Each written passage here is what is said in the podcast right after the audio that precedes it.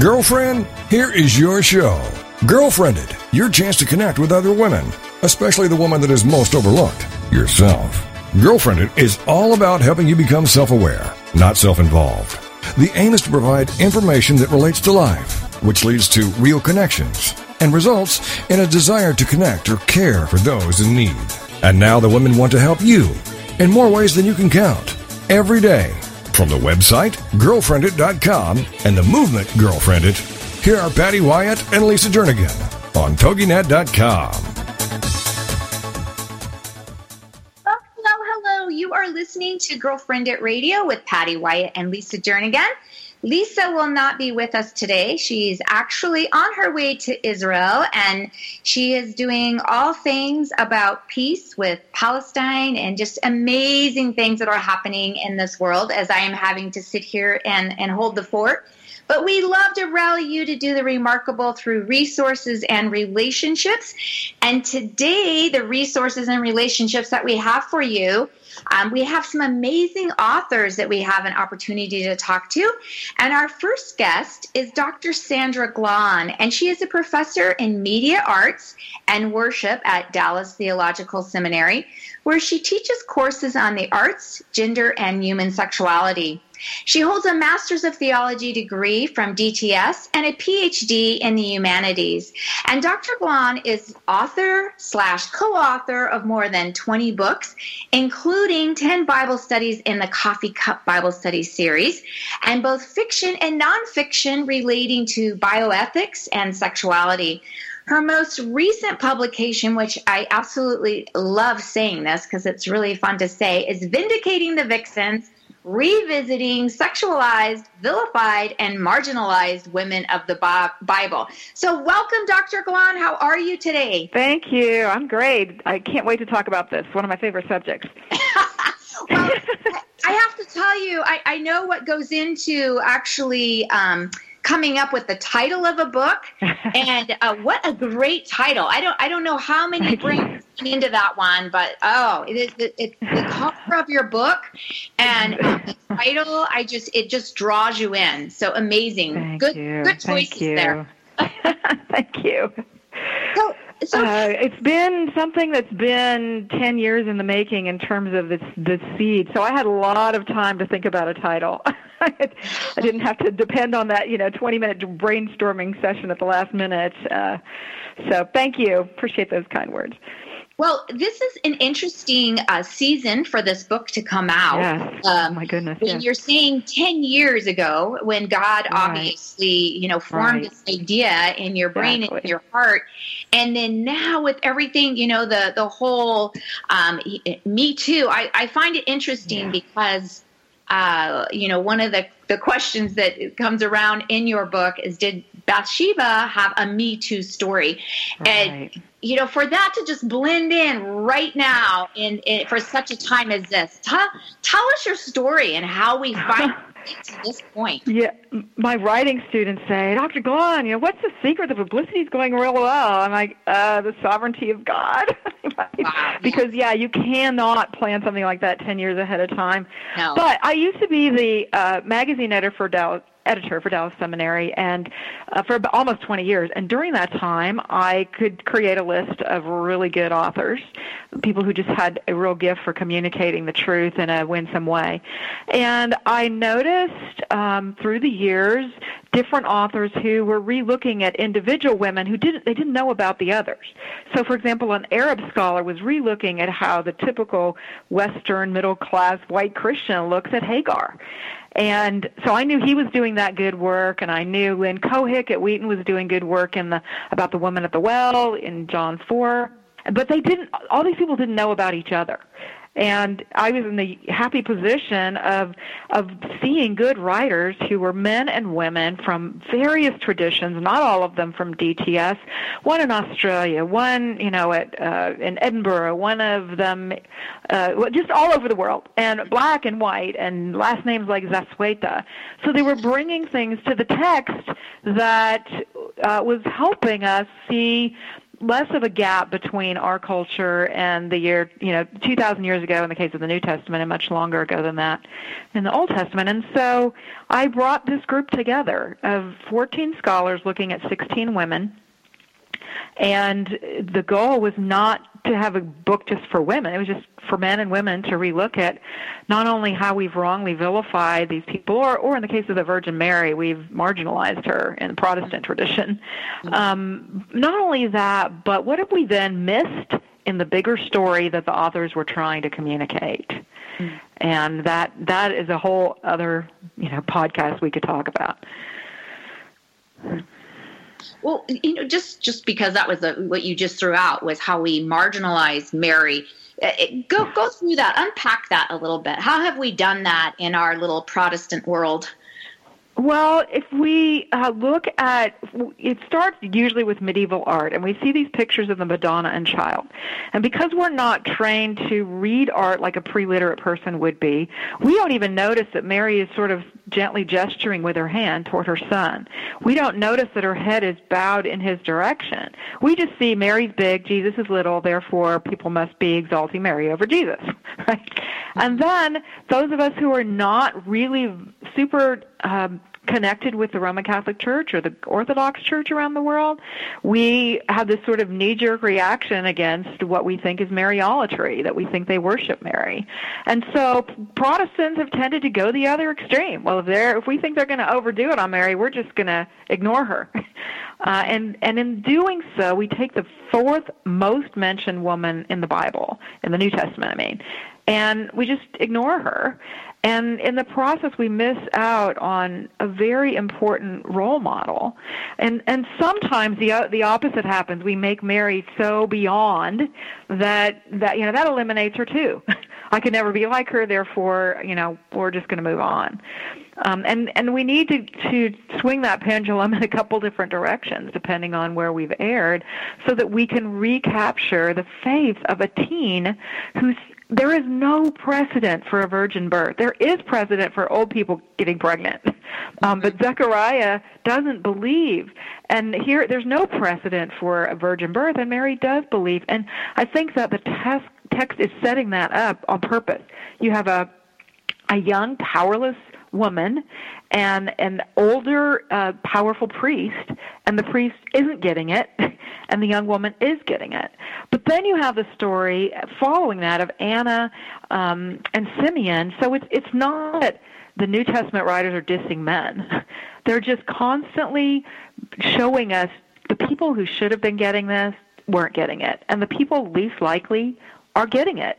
And you see that in Bathsheba, you see that in Hagar, you see that in Tamar, you see that in uh, Rahab, all the way through the, the Bible.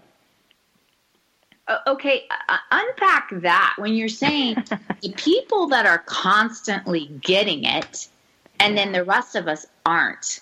Like, what do you think because this this is a pet peeve of mine. I, I always and I don't get it half the time. So that's but but I'm easy to point it out when other people don't get it. You know, right, right. what are we missing? What are we supposed to be getting here? Like you said, yeah. it's not like we're slamming men. Right. no. Yeah. Yeah. We're just slamming people with social power, like David, um, who who deserved to be slammed in a certain context. So here's David. He was a little shepherd on the backside of the wilderness, the least likely, which is part of why God chose him.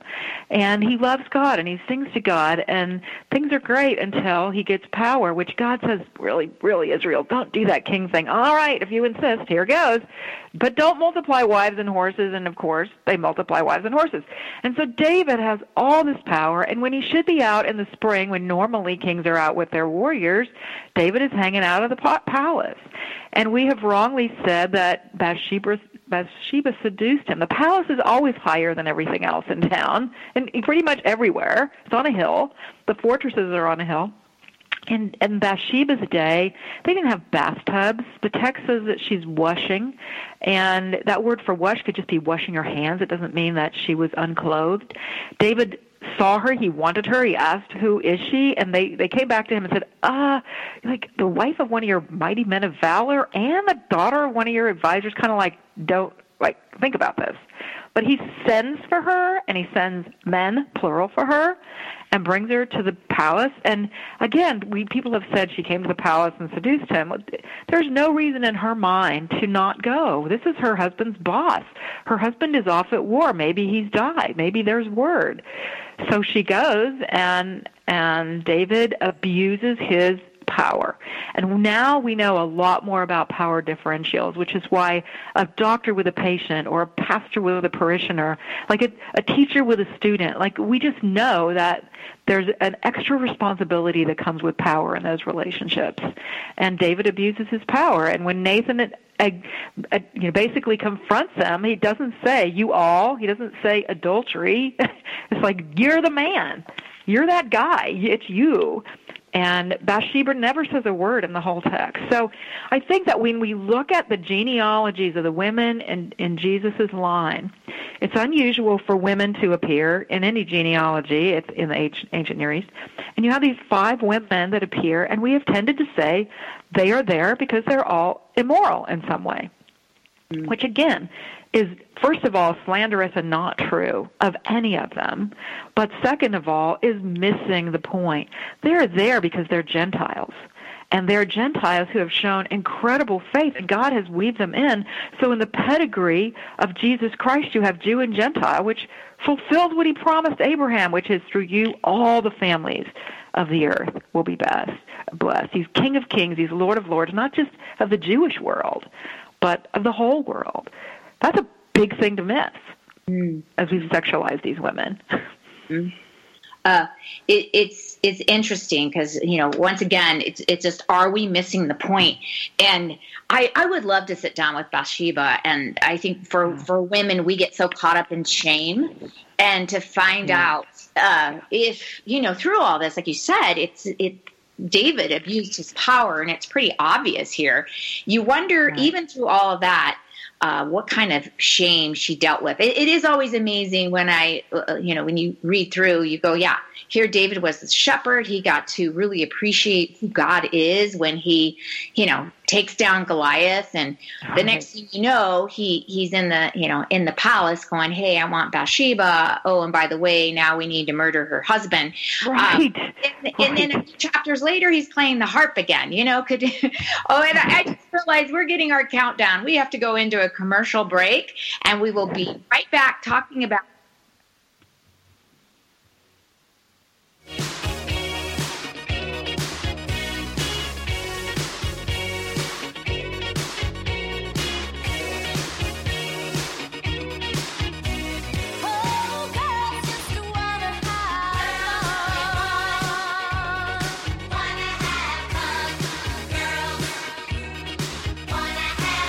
This is GirlfriendIT on TogiNet. Don't forget to tell your friends to check it out on girlfriendit.com. It's time to discover it, connect it, propel it, GirlfriendIT. And we'll be right back with more GirlfriendIT Radio right after these.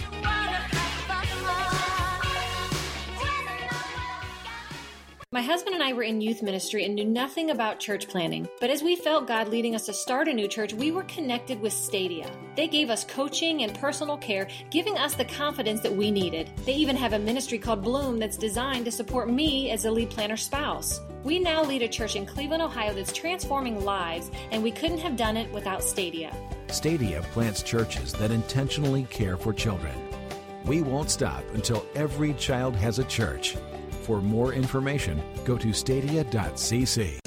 It's the Fitness Minute with fitness expert Annette Hammond. It's a fact that eating breakfast is extremely important. Many Americans start their day by eating a bagel with cream cheese. They find it satisfying and feel that it's a healthy choice for breakfast.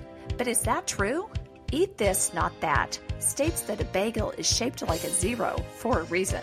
It has almost 500 calories with 8 grams of fat and 634 milligrams of sodium. The majority of the 500 calories come from refined carbohydrates with little redeeming nutrition to justify the price tag. A much better choice would be a low calorie multi-grain English muffin with 2 tablespoons of peanut butter for 300 calories. This is satisfying and nutritionally charged. Choose a breakfast that works for you and not against your healthy, light lifestyle. I'm Annette Hammond. Visit our website at AnnetteHammond.com.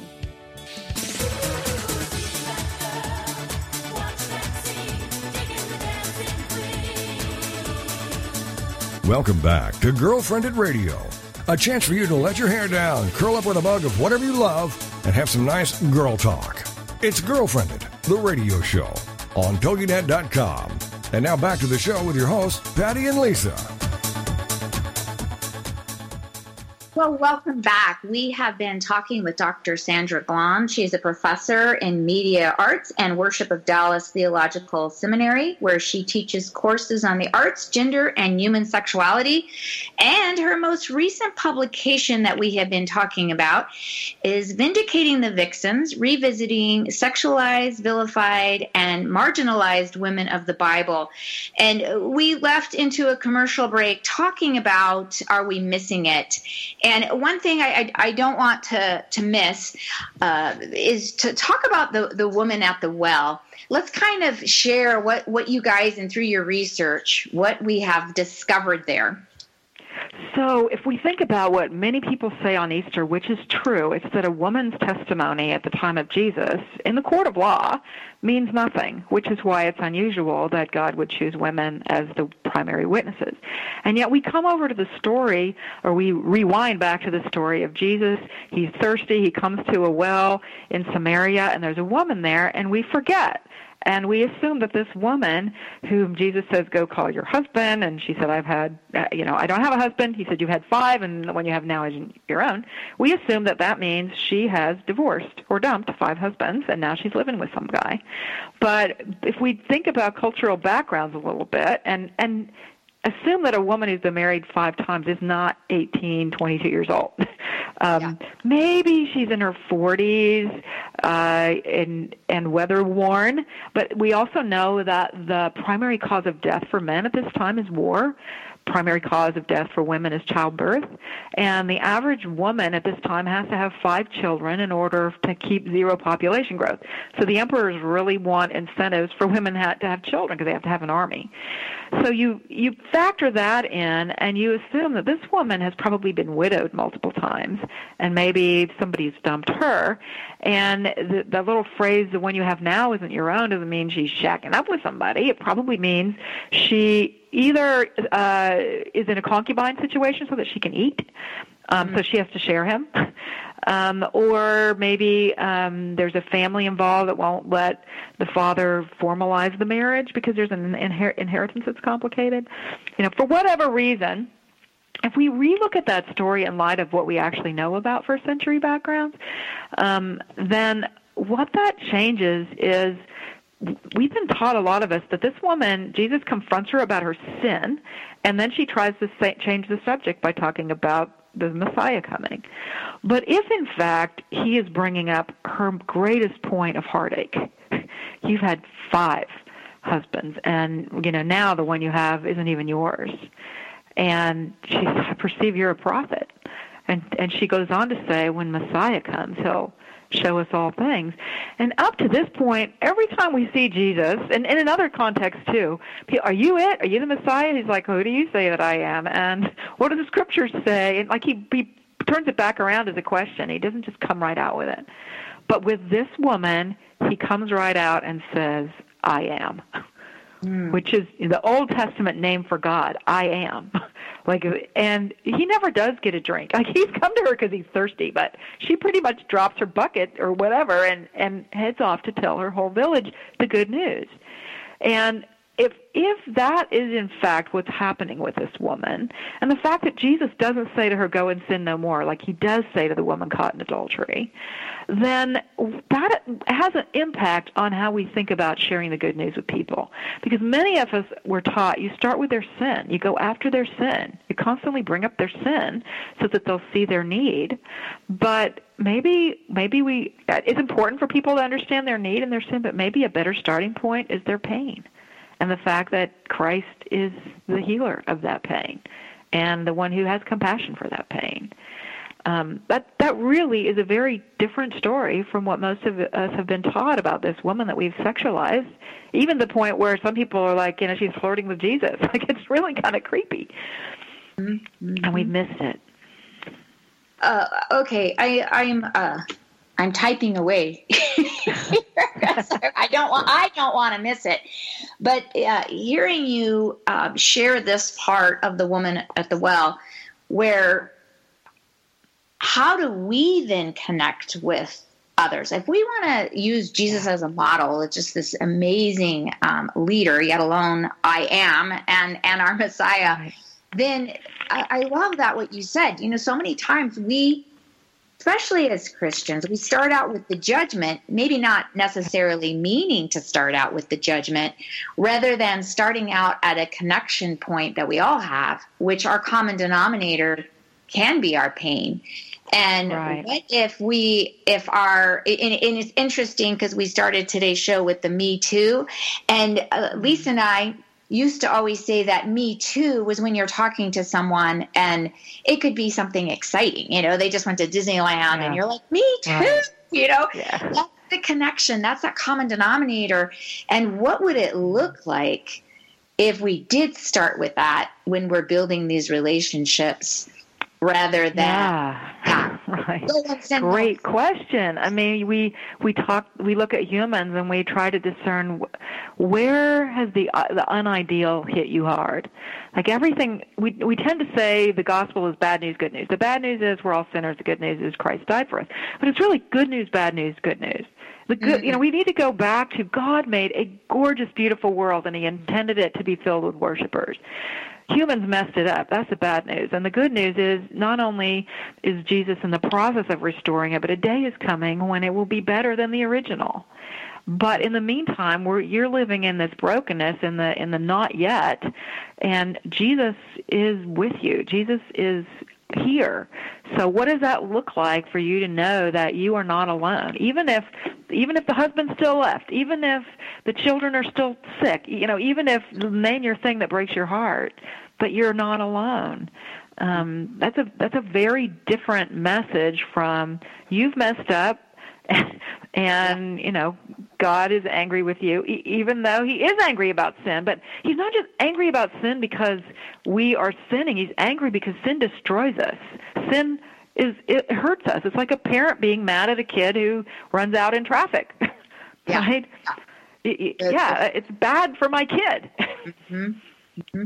Okay, uh, so when, as you're doing all this research, and you, you know, here we are talking about the parts that we missed where where were you surprised? Like where did you just go wow i know I, i've been missing this and this is pretty yeah. crazy. This is um, amazing what what you're able to to learn here. So where was your aha moments? My big surprise was with rahab because the first thing we think of with rahab is that she was a prostitute and that was her that was her like description of her before the spies arrive in the story. It's not not at all the part of her story. It's it's who it's more that you know she is mentioned two times elsewhere like in the new testament.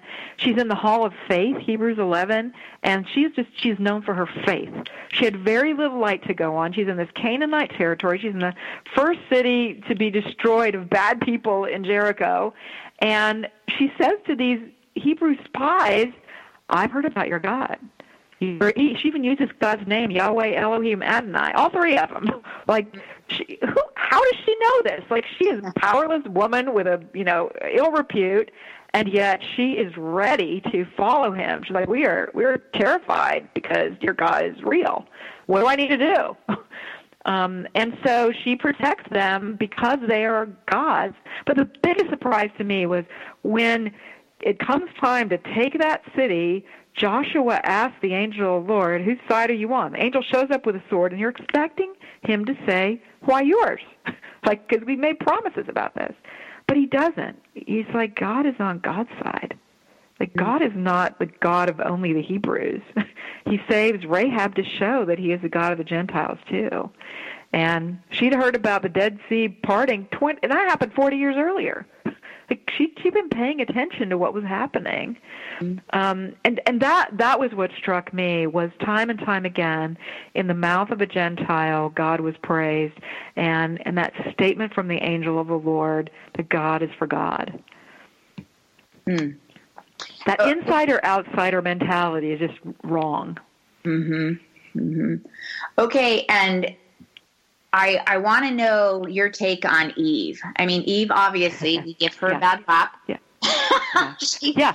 So so Eve definitely sinned, but the idea that all women are therefore out to seduce and are simultaneously more susceptible to seduction, which mm-hmm. is a logical fallacy, right? You can't be good at seduction if you yourself are duped all the time, right?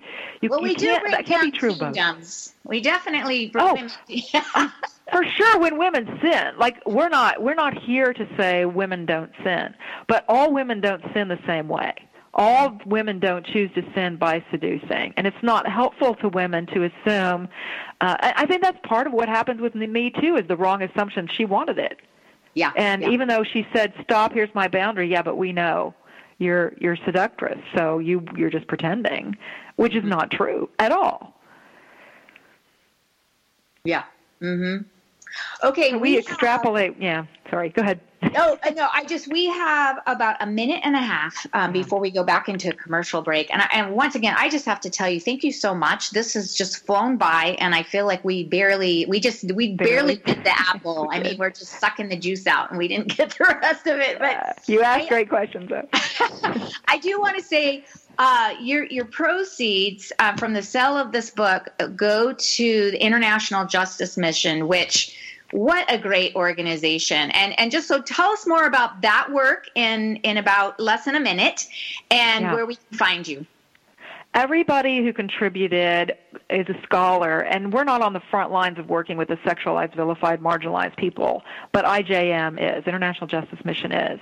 So all the authors agreed that the profits from this book would not benefit any of us. They would all go to the work of International Justice Mission.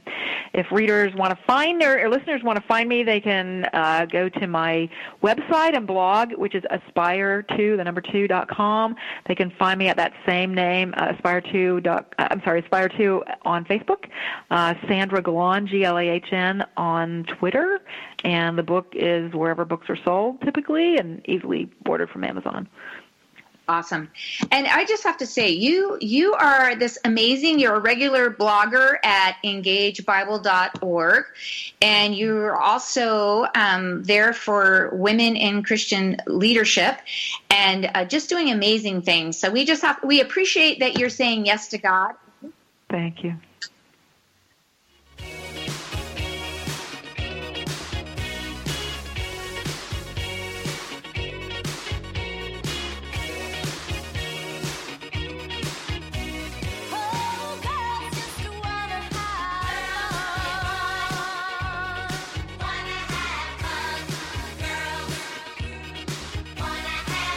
This is GirlfriendIT on TogiNet. Don't forget to tell your friends to check it out on girlfriendit.com. It's time to discover it, connect it, propel it, girlfriend it. And we'll be right back with more GirlfriendIT Radio right after these.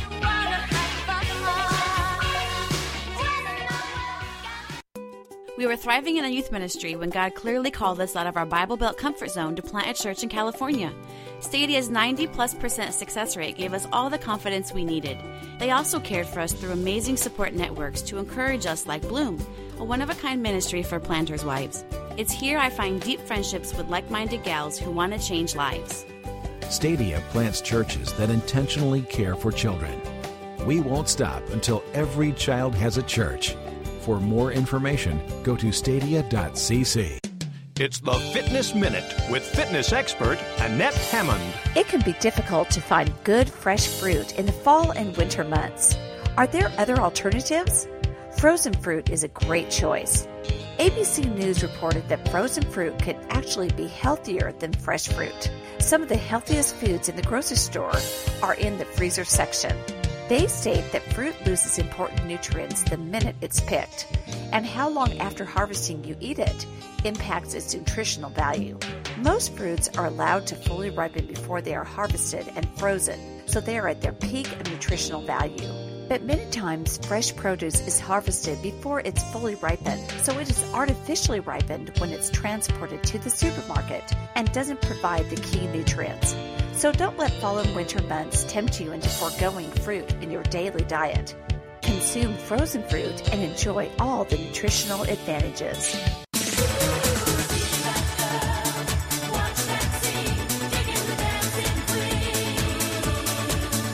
Welcome back to GirlfriendIT Radio, a chance for you to let your hair down, curl up with a mug of whatever you love, and have some nice girl talk. It's GirlfriendIT, the radio show on TogiNet.com. And now back to the show with your hosts, Patty and Lisa. Well, welcome back. We have been talking about being sexualized, vilified, and marginalized, and now we're going to talk about being brave. And we have author Kelly Johnson, and she has come up with this new book, A 40 Day Journey to the Life God Dreams for You. Kelly is a counselor, coach, writer, speaker, retreat leader, and human rights advocate. She has her master's degree in social work and worked for years as a counselor in the mental health and addictions field. She's passionate about social justice issues and believes Jesus calls us to take care of the vulnerable and fight for the oppressed. So, Kelly, welcome to our show today. How are you? I am great. Thank you so much for having me. I'm thrilled to be here. Well, I, I love your passion, what you're passionate for, and uh, you know it, it's interesting. Uh, I grew up in a Christian home. I grew up where you know siblings are all doing ministry, and uh, it always goes back to oh, as you look, you go, oh yeah, God called us to um, help those in prison and the poor. He, you know the social justice issues is what we're supposed to be here um, for and fighting for and those that are vulnerable. So i love your heart and well, thank, thank, thank you. you. Thank you for saying yes to god and moving forward. And and obviously you said yes to god and created this being brave book. Tell us mm-hmm. where this all started well, it started with my daughter, who is now 21, and she was at the time probably eight or nine years old, and she was having a rough day. And she was always an out loud processor, but she, this particular day, was really following me around the house saying, you know, just worried and fearful and anxious and bored and all those things. And I was digging around in my mama bag of tricks trying to find the answer for her and distract her and problem solve and be creative. And finally, I just had had had it, and I kind of threw up my hands and said, "Brooke, I don't know what to do for you. I don't know how to help you." And she looked at me and she said, Mommy, I just need you to tell me that I'm a brave soldier. And that began our journey around this word brave and what it meant and how it felt and how it impacted us to have somebody call us brave. And as we know in Scripture, over and over and over again, God says, do not fear or stand firm or uh, be strong and courageous or different versions of this call to bravery. And so he knew we would need to hear those words. And so that turned into conversations with friends, and then that turned into retreats, and then eventually this devotional to dig into what God's word says about being courageous and brave. Mm. So as you're digging in to God's word, what was one thing, which I, I know this is a hard question, what was one thing where you just went, oh wow like i had no idea that you know i would have missed it if i if i hadn't been writing this book mm. you know i think that one of the the book is structured in, in we look at a brave acronym bold resilient authentic vulnerable engaged and empowered and when i was looking at that word vulnerable i always think about you know the the willing the willingness to ask for help and to let people know that you you um you need someone to come alongside you. And as I was digging around in Scripture looking for a good story about a biblical character, the one I came across who gave us the most perfect example of being vulnerable was Jesus. And it's in that story where he's in the Garden of Gethsemane and he's pouring out his heart to God, which is what we would expect, certainly that he would he would go to the Father. But he also asked his friends to be there with him, and asked his three closest friends to come a little further with him and to stand watch with him. And he shared with them you know, I'm I'm really really troubled. I'm really distressed, and we have a couple different versions of that in in Scripture. But I thought, isn't that something that the that our our Savior, who is both fully human and fully God, even he needed to have his buddies by his side in that really hard time, and um, I just think that that is the one thing that jumps out at me that I wouldn't I would have thought it would have been someone else that would have been that example for us. Mm-hmm. Uh, well, yeah, I love the the name of your book, Being Brave. This is uh, has been. Have you noticed that in the last few years? It's kind of been a new new trend of. It has, yeah, yeah. absolutely. And it seemed, and I I've kind of wondered if it was just because you know, I, I was noticing it now, but I do think that it really is a trend that we really, all of us, are are feeling called upon to kind of dig deeper and and find that that aspect of ourselves. Mm-hmm. And and where how might being brave look different for different people?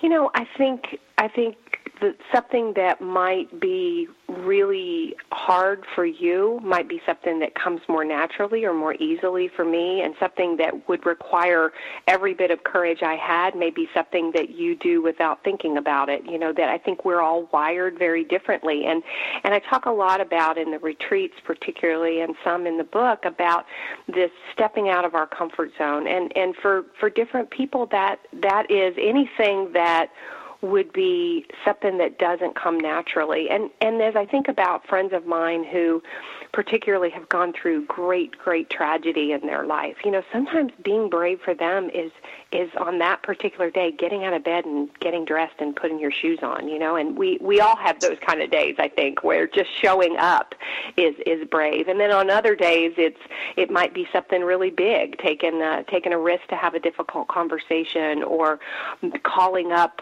uh, someone and volunteering for something that we've always said we were going to do someday. Or maybe it's, you know, creating that painting that we we thought we would do and we never did. So it's it's a variety of different things, and it's not, never the same for any any two people. It's it's funny that you you say that. I remember I I'm a consultant and and coach, and I remember at one point I was in a support group and I was watching another coach, and as they were going around the circle, one of the gals was talking about you know what they had done that week and just the results that that they had accomplished and uh, the coach you know, praised him and said, That's amazing. And God's just doing great things in your life and how exciting for you. Then she went on to the next person and asked her, you know, what, where do you feel, you know, how, express your emotions. And she basically said, I took a shower this morning. And the coach raved about that, that she got up and took a shower. and I remember I was young, I was thinking, right this this doesn't make sense. right, but if you think about it, you know, when, when those hardest hardest days, that sometimes just putting one foot in front of the other requires that digging deep and saying, you know what, I have this within me because that's who God made me to be, and um, yeah, it's a different journey for all of us. Well, and I think it's interesting when you said, you know, we getting out of our comfort zone, and I just have learned recently that happier people get out of their comfort zones.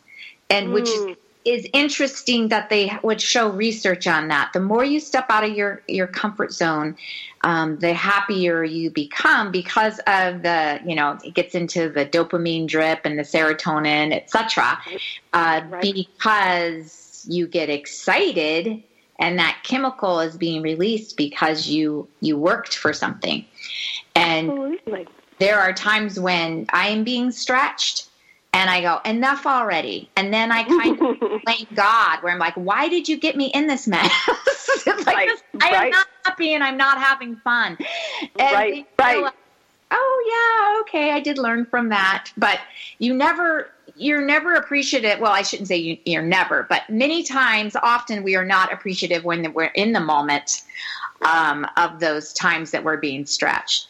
Absolutely. and you know, sometimes we're we are invited out of our comfort zone and sometimes we're pushed eh, out of our comfort zone. And and so I think that sometimes comes into play too. Is is this something of our own choosing or is this something where all of a sudden, you know, life has changed drastically for us and we've got to we've got to find a new way.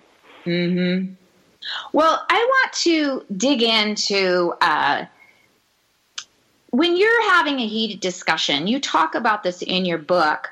Uh, when is it time to be brave?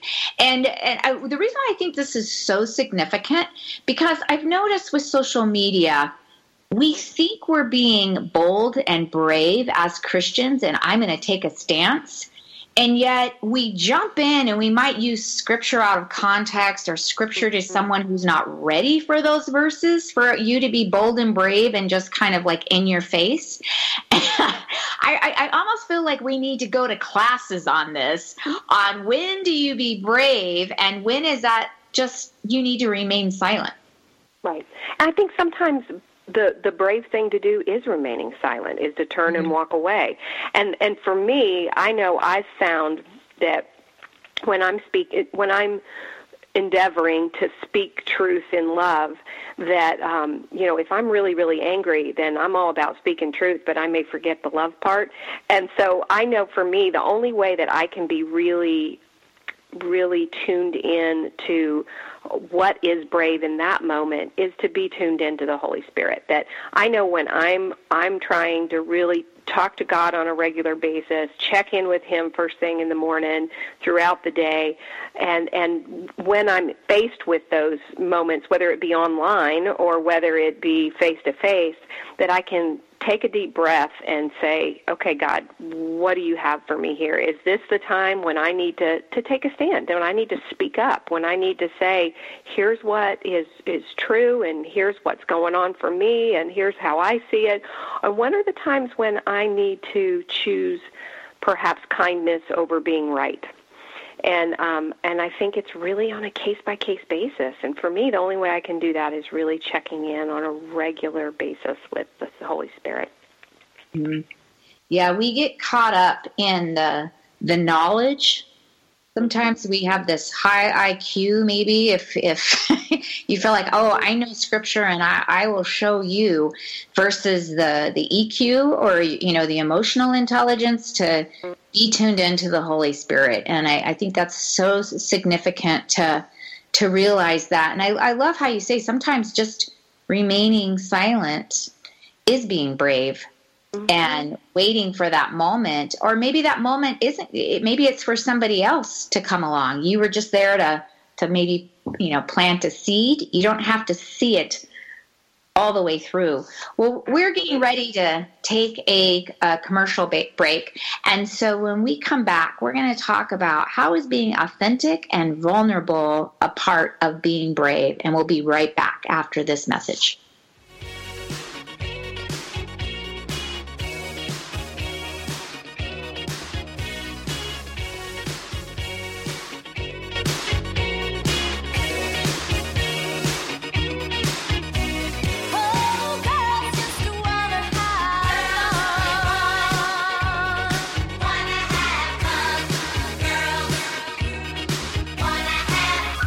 This is GirlfriendIT on TogiNet. Don't forget to tell your friends to check it out on girlfriendit.com. It's time to discover it, connect it, propel it, girlfriend it. And we'll be right back with more GirlfriendIT Radio right after these. My husband and I have always wanted to plant a new church. After 10 years, God finally affirmed that in us. We thought we were on our own. We never imagined that there was an organization that could partner with us. That's when we got connected with Stadia. They have incredible systems in place to support our family, including a network designed specifically for me, the spouse of a church planter. We could have never done it without Stadia. Stadia plants churches that intentionally care for children. We won't stop until every child has a church. For more information, go to stadia.cc. It's the Fitness Minute with fitness expert Annette Hammond. Have you ever considered dancing your way to fitness? It may be time for you to find innovative things to add to your fitness program. Variety is always good, not only for your body, but also for your mind. I want to encourage you to add aerobic dance to your exercise routine. Dancing has become so popular because of television shows like Dancing with the Stars. Aerobic dance classes get your heart rate up and sustains it while you work almost every muscle in your body. It allows you to let go and to release any stress that you're carrying while you get a fun and energetic workout. You don't need to be coordinated or a great dancer. Just step into a class or rent a DVD and let loose.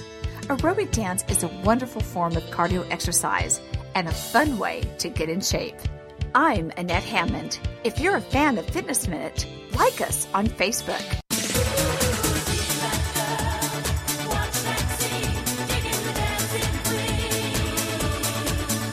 Welcome back to GirlfriendIT Radio, a chance for you to let your hair down, curl up with a mug of whatever you love, and have some nice girl talk. It's GirlfriendIT, the radio show on TogiNet.com. And now back to the show with your hosts, Patty and Lisa. Well, we are chatting with author Kelly Johnson and her newest book, Being Brave A 40 Day Journey to the Life God Dreams for You. And Kelly, you've been a blogger since 2005, and you have a following of readers on your monthly uh, contributions to the Glorious Table, as well as your church blog, Today I Saw God. And you're a regular contributor to the Hunting or the Huffington Post, uh, The Mighty and Today Parenting. And we're so excited excited to have you on today. We were just talking about how is being authentic and vulnerable a part of being brave. And you kind of shared that, that the model that you got this from is the model that Jesus brings to us in Scripture. So let's talk a little bit more about that. Mm-hmm. Yeah, authenticity and vulnerability build connection. And so much of our culture right now is about comparison and competition and perfect, perfectionism, all of which make us feel more distant and separate from each other. And I think that, you know, Jesus reminds us that the most important commandment is love God with all your heart and to love one another as we love ourselves. And part of that, I think, is that journey of authenticity and vulnerability. That the way we connect each, with each other, the way we love each other, is by by showing up authentically and being willing to to share ourselves vulnerably with other people. And part of my experience in the retreats that I do is that so many women in particular believe that this voice of the inner critic in their head that they're the only ones who hear those those those kinds of lies about who we are and and our worth. And when we start sharing with one another, uh, we find out that we're not alone, and that helps us to hear God's voice more clearly. Uh, you know, so significant in um, be, the part about being perfect that I think, especially as Christians in the body of Christ, where we we don't want, and you know, we have all this chatter going on in our head, but we're going to put it out there on social media and everywhere else of you know how perfect our our lives are rather than than being transparent. I just read recently there's a place uh, in North Korea, you know, right where uh, where South Korea and North Korea, you know, the guards. Have you ever seen that where they're just standing there facing each other, 24 yeah, hours a day? Yeah, can you imagine? Great. Yeah and and right beyond that, in North Korea, there's this whole village. I want to say Dong or something. It's it's it's a fun name to say, but uh, right there, there's this whole village with these you know blue walls and beautiful roofs, and if you look closer, though, there's no windows, and they have an automatic timer that's putting the lights on and off. They want to create this this beautiful perfection, this you know village that's non-existent because that way, South Korea will look into North Korea and go, "Oh, I I want what they're having," and I thought, okay, now we've gone extreme here, but that is what we do right. so many times. You know, it's like yeah. this is my happy vacation. You know, right. at Disneyland, and inside you just got done screaming at your kids and taking a right. picture. They don't want to take a picture, and right, right. No, and we compare we compare our insides to other people's highlight reel. You know, when when and and you know, obviously sharing at a certain level is appropriate on social media, and that we're we're not going to air all our dirty laundry and tell all our secrets on social media. Yet, that we tend to compare ourselves and the things that we're struggling with, and the ways that we're having a hard time figuring out our way, and we we look at every, how everybody's living online, and we think, well, we're the only ones. We're the only ones that are messing up. We're the only ones that are have doubts or questions or or worries. And so, until we can really start to find those spaces where we can connect with one another and say, you know, this is hard sometimes, then we begin to build each other up and call each other brave and say, look, I know you can do it. I know you have within you that God made you brave and courageous, and I'm I'm right here with you. Mm-hmm. And and to be able to really focus on those those truths, like you said, the the narrative we put in our in our own brain um, versus the reality. Uh, we have to do something to to scramble that and to move forward without always listening to uh, that that chatter. And isn't there like we listen to sixty thousand thoughts a day, and the percentage of them that are negative? Have you do you know the yeah, research? I, yeah, I, I have heard I have heard that before. I don't know what the numbers are, but absolutely, and I I know I I certainly have experienced that to be true. You know that that um, if I'm not aware of it, if I'm not onto it, you know that, and I don't do those things which build up my ability to hear God's voice and to hear the voice of the people in my community who are calling out the best in me, then it's very easy to to believe that that that nonsense is is the truth. And let's go let's talk about that. Those that are calling out the best in you. Many times as Christians, we definitely we want to get into God's word. If we're not in God's word, then yeah, we're not going to be able to to differentiate when someone's calling out. you know, are, are they the the voice that we want to hear? Is it God's voice that we're listening to?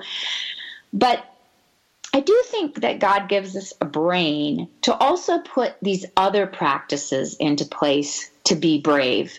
Mm-hmm. And uh, there are times that we go, oh no, I, I'm not going to look outside of the Bible.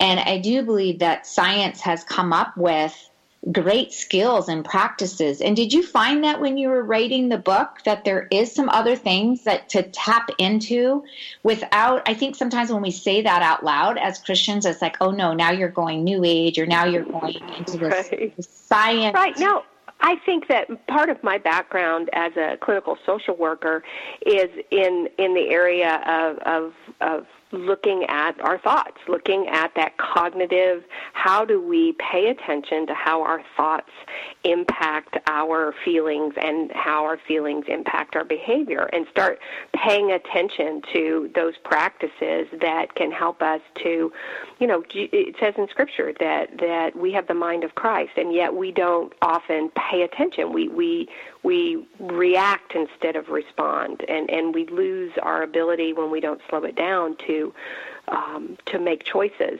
based on on really paying attention to okay is this true or is that not true? And you know that's a part of that you know psychology and and uh, cognitive motive therapy and gratitude practices that are are talked about in a number of different traditions um, and and and you know in in science uh, that that more and more and more research is done about how how appropriate it is to um, to to have those gratitude practices that that um, I do talk about at one point in the book a, the, a story with my daughter and how we we helped her to deal with some fears based on really making some intentions around being grateful. Mm-hmm. And so, what what were those intentions? What and how did that help her? What what what was going on for her during that time is she was coming down like every night. This was when she was like 10 or 11 years old. And um as i said she's kind of a worrier and and um she I can't go to sleep, can't go to sleep, can't go to sleep. And she would rehearse all these negative things that she was thinking about and worrying about. And we'd try to go through it first with her and, and you know, refute all these different worries. And then we started thinking, you know, what God says in His Word in Philippians 4, it says, Do not be anxious about anything, but in everything by prayer and petition with thanksgiving, present your request to God, and then the peace of God, you know, it goes on from there. And so we wrote down that verse in a couple of different translations. And every night before she went to bed, we would go through and she would tell us all the things that either my, myself or my husband, you know, what was she grateful for that day? What had gone really well? What was positive in her life? What was what was she happy about? And so we would rehearse those things instead, and then she would read that scripture a couple of times, and then we would pray together and and we would leave her leave her for the evening and that if she woke back up again and was having trouble she'd read those scriptures again and do some of those so that practice became a part of kind of her bedtime routine that eventually over a period of time helped her to to refocus that the those thoughts and um and and be feel like she had some um ability to impact the way her brain was working if you will Mm-hmm. and and did does she look back on that and realize, okay, that that was significant? I I, yeah. I can do that. That's she wears a ring. She wears a ring that says, um, "Do not be anxious," as mm-hmm. a reminder of the of that um, of that scripture and of that practice. Um, and she has since been diagnosed. When she was in high school, she was diagnosed with an anxiety disorder and and has had more treatment and more counseling around those things. And absolutely has fallen back and used those skills that you know we began as part of our journey as parents with her in trying to help her um, find her way through that. And absolutely, and and and I think even more than that, an understanding that it's okay to ask for help. It's okay to come up with strategies that mm-hmm. you know mm-hmm. strategies along with prayer are are both you know that they're all parts of of that um, choosing to be your strongest healthiest um, the self that God made you to be. Mm-hmm. I love that. Strategies along with prayer, choosing to be the healthiest, what did you say, the healthiest?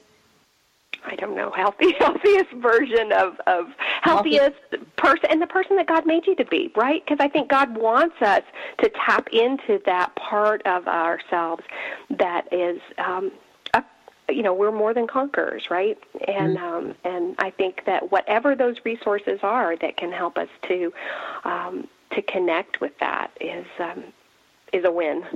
Mhm Love it. Well, we only have about a, a minute before we are um, ending the show. And once again, it's been delightful having you on. Uh, you. Run and go get, yes, your book, Being Brave, a 40 day journey to the life God dreams for you. And Kelly, if you could give our listeners just one tip on being brave, what would it be? God's already made you brave. All through Scripture, we know that being brave is our birthright as a child of God, and we already have everything we need to live a life of, of passion and sacrifice and meaning and purpose. But we just need to surround ourselves with those people that can help us remember, and uh, because we're, we're uh, courage is uh, contagious courage is contagious. And I, I, that's a great tip too on who we're surrounding ourselves um, with. So go out there choose to be brave and god has already made you that way. So thank you so much kelly. And for everyone out there go out there and have an awesome week. Thank you. Thank you